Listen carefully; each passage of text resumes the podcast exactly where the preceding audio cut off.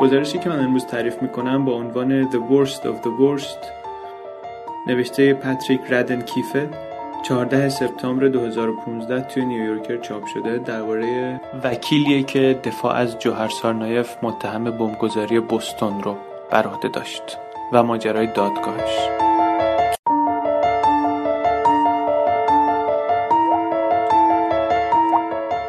قصه از اینجا شروع میشه که یک روز سرد زمستونی در اوائل مارچ در حالی که خیابونا پر از کپه های برف جمع شده بعد از چند روز برف و بوران مداومه خانم جودی کلارک رو می‌کنه به هیئت منصفه و میگه که در دلخراشترین وضعیت ممکن به هم رسیدیم. کلارک یه خانومی 63 ساله اون روز توی دادگاه یه کت شلوار تیره پوشیده با یه دستمال گردن آبی و نفش که معمولا گردنش میندازه جلسه دادگاه جوهر سارنایفه متهم بمبگذاری ماراتون بوستون. دو سال پیش از این جوهر سارنایف و برادر بزرگترش تیمور لنگ سارنایف دو تا بمب دستساز رو نزدیک خط پایان ماراتون بوستون منفجر کردن که سه نفر رو کشت و 264 نفر رو زخمی کرد. بعد یه ماشین دزدیدن یه تعقیب و گریز طولانی مدتی تقریبا داشتن با پلیس. آتشی رد و بدل شد با پلیس. یک پلیس کشته شد. جوهر که اون موقع 19 سالش بود در حال فرار تصادفا تیمولنگ 26 ساله رو زیر گرفت و کشت. جوهر با حال نزار و زخمی توی یه قایقی پیدا شد در حالی که خون زیادی هم ازش رفته بود. بردندش بیمارستان. و همون وقتی که تو بیمارستان بود مقامات با کلارک تماس گرفتن و ازش پرسیدن که آیا وکالت اینو برات می‌گیره یا نه و هم پرونده رو پذیرفت. کلارک بهترین وکیل مدافع برای محکومین به اعدام توی آمریکا. سیستم اداره احکام اعدام توی آمریکا خیلی مستعد خطاست. خیلی از آدما بیگناه به جوخه اعدام سپرده میشن و خیلی هاشون بعدا معلوم میشه که بیگناه بودند اما شهرت کلارک سرکله زدن با این پرونده ها نیست. تخصص کلارک اینه که میره سراغ بدترین بدها تروریستا، شکنجهگرا، تجاوز کننده های به بچه ها کسایی که جرمشون انقدر هولناکه که حتی مخالفین اعدام هم ممکنه که بخوان یه استثنا قائل بشن بگن نه دیگه. اینو ما با اینکه مخالف اعدامیم ولی اینو دیگه باید کشت. جوهر سارنایف هم یه همچین وضعیتی داره. بی برو برگرد مجرمه. فیلمش هست که به گفته العموم کوله پشتی رو که توش بمب هست میاره پشت سر یه پسر بچه می‌گذاره رها می‌کنه و میره. ژانویه 2014 نماینده دولت که یه آدمیه که قبلا گفته علنا که مخالف اعدامه اعلام کرد که میزان ترس و وحشت ناشی از این پرونده انقدر زیاده که دولت برای متهم تقاضای حکم اعدام داره. روش کار معمول کلارک توی این پرونده ها اینه که متهم رو از یه حیولای غیرقابل درک تبدیل کنه به یکی از خودمون. اینم در راستای فلسفه شخصیه که خودش داره اینکه آدما خبیس به دنیا نمیان. ما توی بررسی پرونده تلاشمون اینه که ببینیم چی باعث میشه یک نفر که خبیس به دنیا نیومده در یک لحظه تحت یک شرایطی یک همچین خباستی ازش سر بزنه. من به عنوان وکیل در طول این پرونده ها تلاش می‌کنم ببینم که چی باعث میشه که یک نفر یه همچین جنایتی بکنه. بیشتر موفقیت هایی که کلارک به دست آورده با مصالحه های قبل از دادگاهه. متهم جرم رو قبول می‌کنه به ازای یه همکاری. مثلا یه کسی که یه مرکز سخت جنینی رو بمبگذاری کرده بود اعتراف کرد به جرمش و بعدش هم در ازای افشا کردن یک محل یک بمبی که نزدیک منطقه مسکونی بود پروندهش حبس ابد گرفت و اصلا به دادگاه نرفت. پرونده جوهر رو هم تا گرفت پیشنهاد کرد که مصالحه کنن گفت جرم رو بپذیره معذرت خواهی کنه و در ازاش حبس ابد بگیره و دادگاه نره. مقامات ایالتی قبول نکرد. بعد تلاش کرد که پرونده رو از بوستون خارج کنه. چون می‌گفت توی بوستون که همون شهریه که این بمبگذاری اتفاق افتاده هیئت منصفه ای که انتخاب بشن خیلی پیش داوری دارن نسبت به این متهم. منتها قاضی این, درخواست رو هم نپذیرفت. حالا با این مقدمه و با این پیش زمین ها برمیگردیم اونجایی که شروع کردیم قصه رو توی صحنه دادگاه. کلارک اولین جلسه دادگاه رو داره اینطور شروع می‌کنه که خطاب به هیئت منصفه میگه ما در اسفناکترین شرایط به هم رسیدیم. ظرف چند هفته آینده ما با زنجیره ای از حوادث تلخ و اندوهناک روبرو خواهیم شد که در اثر اقدامات ابلهانه دو برادر شدیدن گمراه روی دادن. طبیعتا کلماتشو داره خیلی خیلی دقیق انتخاب می‌کنه. سبک رفتاری کلارک با هیئت منصفه همیشه اینطوریه که خیلی صمیمی و گرم و نزدیک باهاشون برخورد می‌کنه. اینطور ادامه میده که اختلاف ما درباره آنچه که روی داده خیلی ناچیزه. یعنی عملا جرم موکلش رو میپذیره. وقتی که داره صحبت می‌کنه هر عضو هیئت منصفه جلوش مانیتوری هست که وقتی که نماینده دادستان یا نماینده وکیل مدافع دارن یه سندی رو نشون میدن اینا بتونن رو مانیتور رو ببینن. وقتی کلارک داره صحبت می‌کنه یه عکسایی از بچگی جوهر نشون میدن روی اون مانیتور. یه پسر بچه چشمای تیره موی لخت کنار یه برادر به مراتب بزرگتر از خودش نشسته. کلارک اینطور ادامه میده که بیاین ببینیم چی این پسر بچه رو به اینجا کشوند که با داداشش این بمب رو منفجر کنن. وقتی که کلارک داره این سبک تکراری خودش عکسای قبل و بعد رو استفاده می‌کنه توی اون دادگاه اعضای هیئت منصفه دارن پشت سرش رو نگاه می‌کنن. اونجایی که جوهر نشسته با یه استیل تقریبا بیخیال یه کت اسپورت پوشیده یه پیراهن دکمه باز تیپی که یه مقداری برای دادگاه قتل زیادی قرتی معابان است. و همچی بیخیال به نظر می‌رسه. هیئت منصفه دارن اونو می‌بینن. کلارک میگه خواسته بزرگ من امروز از شما اینه که ذهن و دلتون رو باز نگه دارین. بین همکاراش کلارک شهره است به انسان دوستی دست و دلبازی و تعهد کاری مثال زدنی. به موکلش. معمولا مصاحبه نمی‌کنه ولی یه بار توی سخنرانی دانشگاه گفت موکلینم منو وادار کردن تعریف برد و عوض کنم.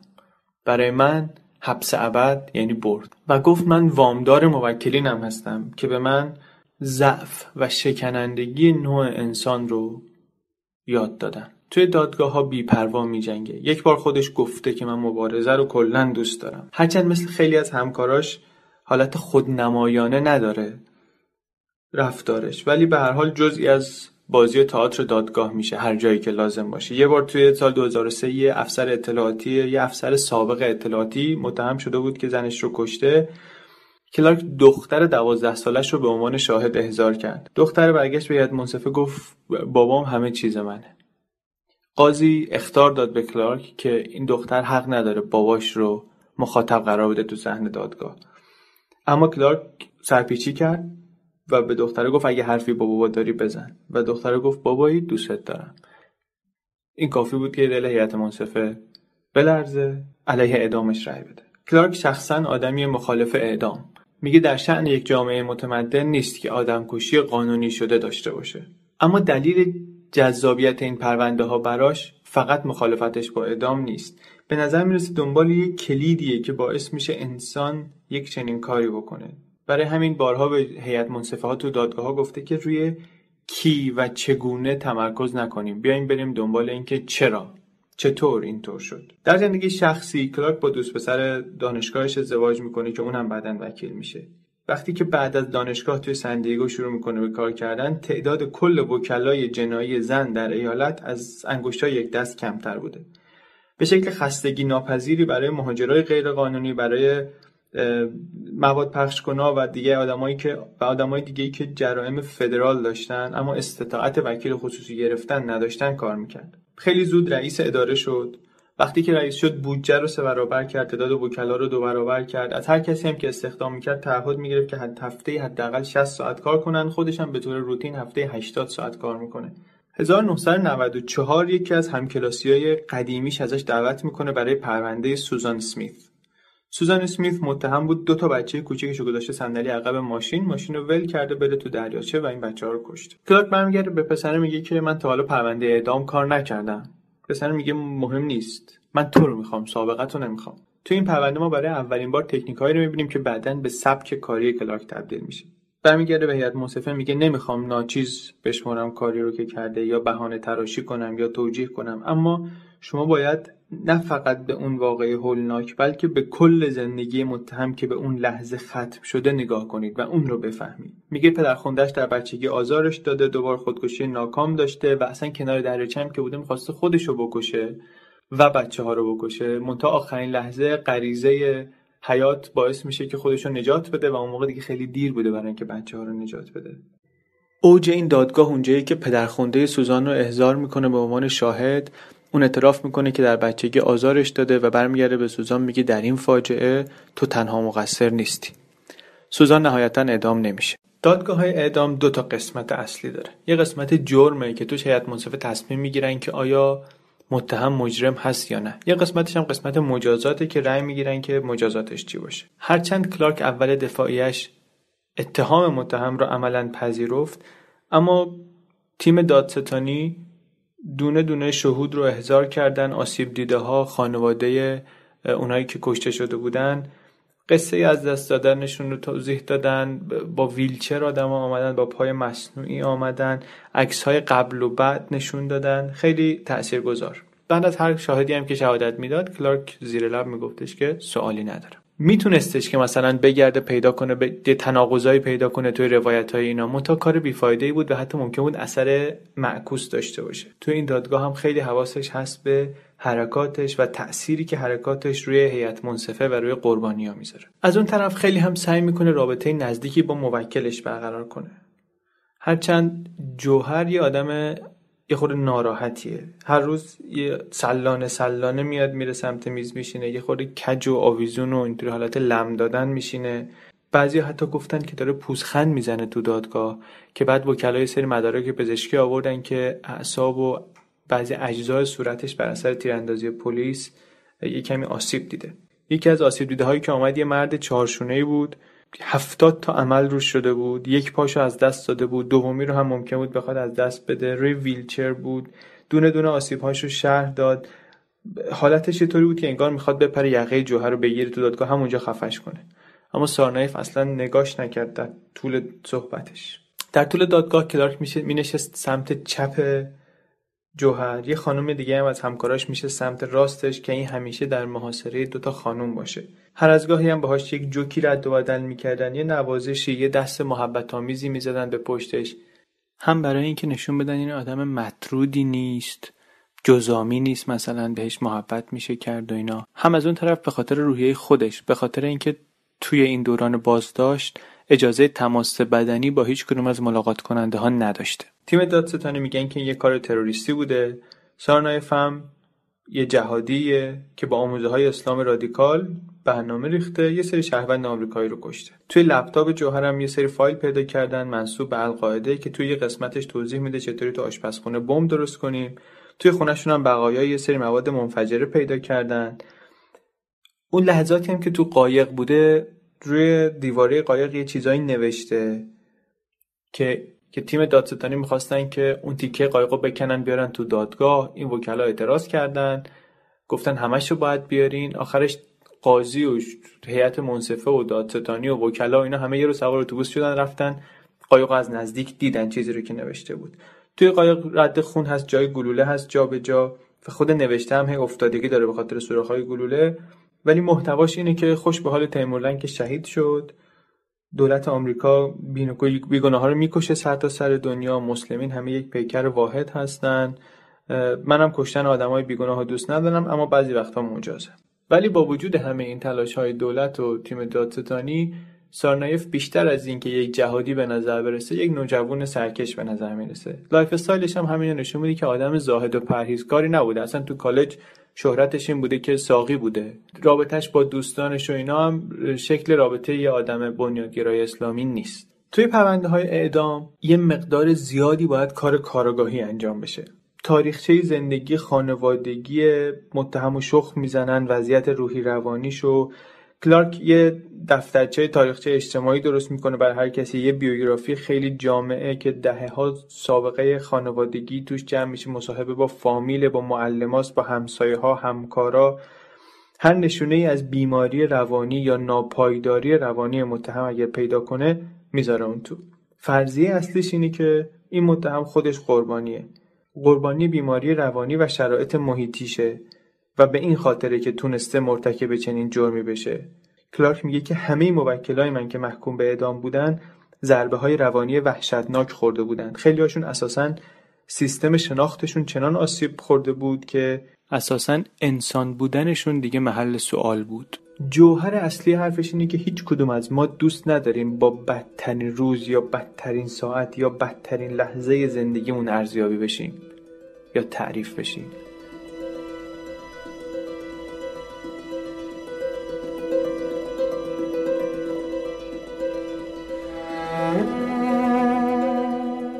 این آدما هم نباید اینطوری قضاوت کنیم. این ادعا حتی اگه ما به هر دلیلی با اعدام مخالف باشیم یه ادعای عجیب غریبیه. هرچند کلارک صادقانه بهش باور داره. اگر نتونیم کسی که یک بچه رو می‌کشه به خاطر کارش قضاوت کنیم پس کلا میشه کسی رو قضاوت کرد اصلا؟ حالا بجز این سوال فلسفی عملکرد کلارک در مقابل یک سوال اجرایی تر و خیلی ملموستر هم قرار می‌گیره. مثلا اینکه یک وکیل مسلط ماهر مثل کلارک بهتر نیست به جای اینکه از جانی ها از آدمایی که جرمشون مشخص و محرزه دفاع کنه وقتش رو صرف دفاع کردن از آدمای بیگناه بکنه؟ ممکنه جواب این سوال مثبت باشه ولی این کیس های آدمای بیگناه بیشتر توی سطح ایالتی میرن دادگاه. و اونجا معمولا بودجه کافی برای کار تحقیقاتی و کارشناسی جامع و دقیق نیست. توی پرونده مثل پرونده بوستون هست که دست بازه و بودجه فراهمه برای اینکه تحقیقات گسترده انجام بشه. حالا اینجا که دستش از نظر مالی بازه یه محدودیت دیگه داره. محدودیتش محرمانه بودن اسناده. دولت ادعایی کرد که سارنایف هنوز تهدید حساب میشه برای امنیت ملی. ممکنه بقیه رو تشویق کنه ممکنه پیغام بده به یه همفکرای احتمالی که ممکنه بیرون داشته باشه. و گفتن متهم اولا که نمی‌تونه ارتباط با هیچ کسی خارج از تیم وکالت یا خانواده در اولش داشته باشه. و مهمتر از اون خیلی از مدارک و اسناد مربوط به پرونده رو محرمانه کردن. قاضی هم یک سری دلایل مفصلی ارائه کرد. برای اینکه این پرونده باید محرمانه بشه متا همون دلایل هم رفتن توی پرونده دیگری و مهر محرمانه خوردن و افشا نشدن. خیلی از کارشناسا گفتن که این سطح محرمانه کردن برای این پرونده خیلی بالاست و برای کسی که تنها بازمانده یک گروه دو نفره تروریستیه واقعا این حدی از تهدید که در نظر گرفتن اقراق‌آمیزه 8 آپریل هیئت منصفه همه اتهامات رو وارد دونست. توی قسمت تشخیص جرم وکلای مدافع فقط چهار تا شاهد احضار کردن. همشون هم کارشناس فنی بودن. اینا توضیح دادن که همه اثرهای انگشت روی وسایل بمبسازی مال تیمورلنگه وقتی که تیمورلنگ داشته وسایل رو میخریده هیچ وقت جوهر باهاش نبوده همیشه شهر دیگه بوده. اون مطالب تندی که توی کامپیوترش پیدا کردن از اسلام رادیکال و اینا یک گوشه ای از کلی مطلبه که این دانلود کرده بوده و نشون دهنده این نیست که مثلا این واقعا وقتش تو اینترنت صرفه می‌کرده بیشتر وقتش رو فیسبوک می‌کرده و کارهای دیگه مشغول بوده. یه سری توییت هایی که دولت به عنوان نشانه بنیادگراییش تو دادگاه مطرح کرده بود بعضیاشون لیریک آهنگای رپ بوده بعضیاشون از سریال های کمدی در اومده بوده. اون آدمی که ماشینش رو اون آدمی که ماشینش رو دزدیده بودن گفتش که تیمولنگ تمام مدت درباره بمبگذاری ماراتون و اینکه ما یه پلیس کشتیم و اینجا رو ترکوندیم و اینا لاف می‌زد ولی جوهر دل به این کارا نمی‌داد. از من فقط می‌پرسید که من با این آیفونم می‌تونم به ضبط ماشین تو از کنم موزیک پخش کنم یا نه. تمام تلاششون اینه که بگن اصل کاری تیمور لنگ بوده این کار این نبوده. اما توی قسمت مجازات وکلا بیش از چهل تا شاهد احضار کردن گفتن جوهر و والدینش سال 2002 از چچن آمدن به آمریکا پناهندگی سیاسی خواهرش و تیمورلنگ بعدا آمدن. در واقع فراری های جنگ روسیه و چچن حساب میشن. هم پدر هم مادر آدمای جاه طلبی بودن ولی خیلی به وضع زندگی توجه نکردن آپارتمان خیلی کوچکی داشتند خواهرش ازدواج کردن بچه دار شدن جفتشون طلاق گرفتن با بچه بعدن برگشتن به همون آپارتمان کوچک. تیمولنگ میره دنبال بوکس ناموفق میشه بعدا میره هر کار دیگه هم می‌کنه ناموفق میشه اونم میره ازدواج می‌کنه اونم بچه دار میشه اونم برمیگرده به همون آپارتمان کوچیک. حدود سال 2010 تیمولنگ و مادرش که تو این شرایط سخت دارن زندگی می‌کنن کم کم جذب اسلام میشن. جالب اینه که حالا که جذب اسلام میشن این اون اسلام میانه ای نیست که توی قفقاز توی چچن مرسومه. یه اسلام سلفیگریه که توی اینترنت بیشتر ریشه داره و حالا این سالا ما داریم بیشتر نمودش رو می‌بینیم. تیمور لنگ اون موقع شرایطش اینطوریه که زنش کار می‌کنه خودش بیشتر روز خونه است. تمام روز میشین تو خونه ویدیوهای این مصائب مسلمین جهان ستم هایی که به مسلمین میشه این طرف اون طرف اینا رو می‌بینه. حتی سال 2012 برای جهاد میره داغستان دوباره. اما تحقیقات نشون میده که اونجا میره عملا تمش تو کافه ها داره بحث سیاسی می‌کنه. پورتری که وکلای مدافع از جوهر سارنایف ترسیم می‌کنن یه بچه ای که عزیز دردونه خانواده است. داداش بزرگش عملا میپرسته. بیشتر از بقیه اعضای خانوادهش آمریکایی شده. وضعش توی مدرسه خوبه. کاپیتان تیم کشتیه. منتها وقتی که میره کالج خانوادهش از هم میپاشه پدر مادرش از هم جدا میشن و نهایتا هر دو جدا جدا برمیگردن به قفقاز. تیمور لنگ رفته رفته رادیکال تر می‌شده. اون موقعی که شروع می‌کنه اصلا با دشتاشه گشتن و شرایط خانوادگی کم کم بد میشه. نه دولت نه تیم دادستانی هیچ وقت ادعا نکردند که این دوتا برادر جزئی از یک گروه بزرگتر بودند. تیمور لنگ به بیان کلارک خودش خودش رو تندرو کرده بوده با اینترنت و سوال اصلی وکلا اینه که آیا این حرف در مورد جوهر هم صادقه یا خیر؟ عکسایی که وکلا از اتاق جوهر و دوستاش توی کالج نشون میدن و شهادتهایی که دوستاش میان میدن نشون میده که این چه زندگی اونجا داشته. بعد از ظهراشون رو بیشتر علف میکشیدن video game بازی می‌کردن تو اتاقشون یه تلویزیون بزرگ و کلی جعبه های پفک و snack و اینا این طرف اون طرف. برعکس تیمورلنگ که هر وقت یه گوش مفت گیر می آورده درباره امپریالیسم و ستم هایی که به مسلمانان میشه این طرف اون طرف صحبت می‌کرده جوهر هیچ وقت تو بحث سیاسی درگیر نمی‌شده. انقدری که خیلی از دوستاش حتی نمی‌دونستن که این مسلمونه. حتی ادعای دادستان که این یه زندگی دوگانه ای داشته با توجه به گوش کردن به این شهادت ها و نگاه کردن عکس ها خیلی منطقی به نظر نمی‌رسه. یه نفری هم میاد شهادت میده که توی فرهنگ چچنی برادر بزرگتر یه نقش خیلی محوری و چیره ای داره و برادر کوچیک عملا باید بیچون و چرا ازش اطاعت کنه. یه شهادت جالب دیگه هم یکی از معلماش بود که شوهرش هم مربی فوتبالش بود. اومد گفت این خیلی کوچبله خیلی هدایت پذیره هر کاری مربی بگه می‌کنه. یعنی استراتژی دفاع اینا مشخصه. تیمولنگ همه کاره بود. به دلایل اجتماعی و شخصی این ازش اطاعت می‌کرد. توی اون ایالتی که بستون هست مجازات اعدام سی سالی که لغو شده. اما طبق قانون آمریکا دولت مرکزی هنوز می‌تونه برخلاف نظر دولت ایالتی تقاضای اعدام کنه. بخشی از کار وکلا توی این پرونده زیر سوال بودن مجازات اعدام به شکل کلیه. اونطوری که توی پرونده های قبلی بحث کرده بود کلارک نهایتا جامعه باید به اینجا برسه که آقا کشتن غلطه و یک کار غیر اخلاقیه. چه فرد بکشه چه دولت. یکی از وکلای همکار کلارک میاد تفاوت دوتا سناریوی حبس ابد و اعدام رو برای هیئت منصفه اینطوری توضیح میده. چند تا عکس نشون میده از موکلهای قبلی کلارک که حبس ابد گرفتن. اینا توی یه زندان خالی وسط یه بیابونی که از برف پوشیده شده خیلی ایزوله دارن زندگی می‌کنن. حتی با زندانی های دیگه هم ارتباطی ندارن. از اون طرف میگه برای کسی که حکم اعدام بگیره پروسه فرجام خواهی های مکرر ممکنه تا ده ها سال طول بکشه و هر بار که این تقاضای فرجام می‌کنه یه پوشش رسانه ای می‌گیره که درد و رنج بازمانده ها و قربانی ها رو زیاد خواهد کرد و یه حالت شهید هم ممکنه پیدا کنه. شما اگر می‌خواید این عذاب بکشه و هر لحظه و هر روز با طبعات کاری که کرده مواجه بشه حبس ابد بهش بدین. بعدا یه زوجی که پسرشون کشته شده بود و دخترشون معلول شده بود و در واقع مهمترین و تاثیرگذارترین شاهدی بودن که دادستان داشت برای رو کردن یه نامه سرگشاده می نویسن از دولت می‌خوان که درخواست اعدام رو پس بگیره. اما دولت قبول نمی‌کنه. یه نکته دیگه هست که توی فرایند انتخاب هیئت منصفه خیلی جالبه. اگر هیئت منصفه این دادگاه نماینده واقعی مردم بوستون بودن احتمال مجازات اعدام خیلی کم می‌شد. اما برای این پرونده ها کسی که میاد توی هیئت منصفه باید مخالف اعدام نباشه. یعنی کسی که اساسا مخالف اعدامه نمی‌تونه بیاد عضو هیئت منصفه بشه.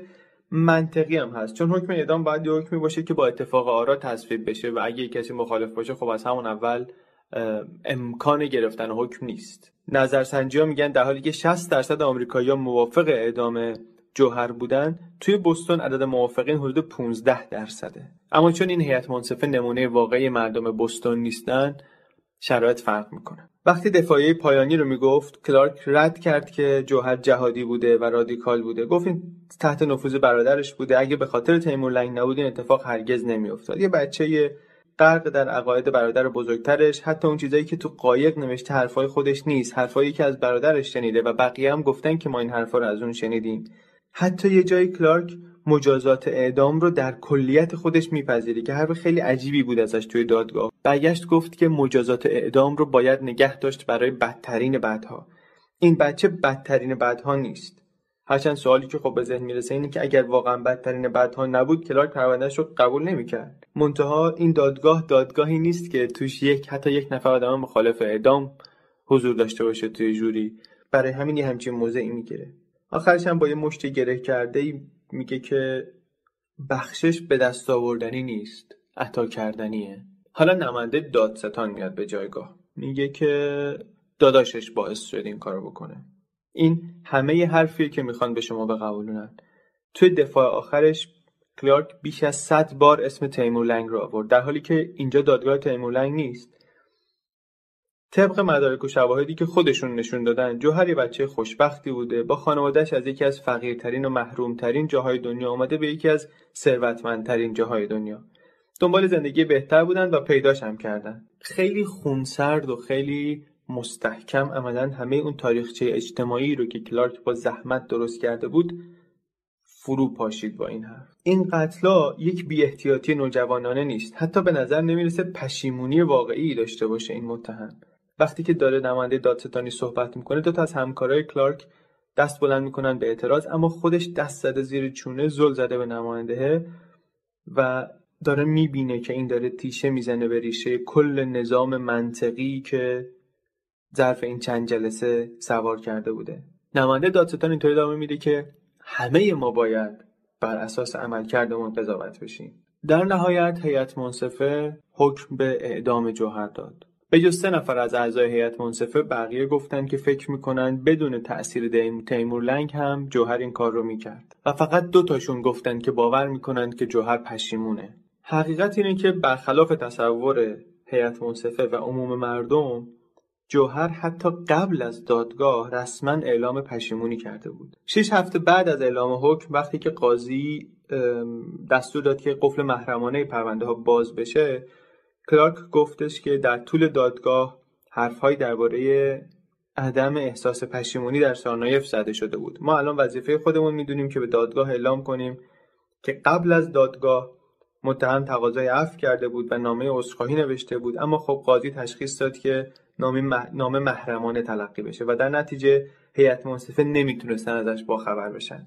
توی پرانتز یه تئوری که مطرحه چرا دولت این رو این تصمیم غیر منطقی رو گرفت که این رو محرمانه کنه میگن که ربطی به گوانتانامو داره. دولت می‌خواد اونجا رو ببنده. مخالفا میگن دادگاه های معمولی نمی‌تونن پرونده های تروریستی رو اداره کنن. دولت می‌خواست بگه نه تنها می‌تونن اداره کنن بلکه حتی می‌تونیم ازشون حکم اعدام بگیریم. جوهر اولین کسیه که بعد از 11 سپتامبر توی دادگاه معمولی به جرم تروریستی محاکمه میشه و حکم اعدام می‌گیره.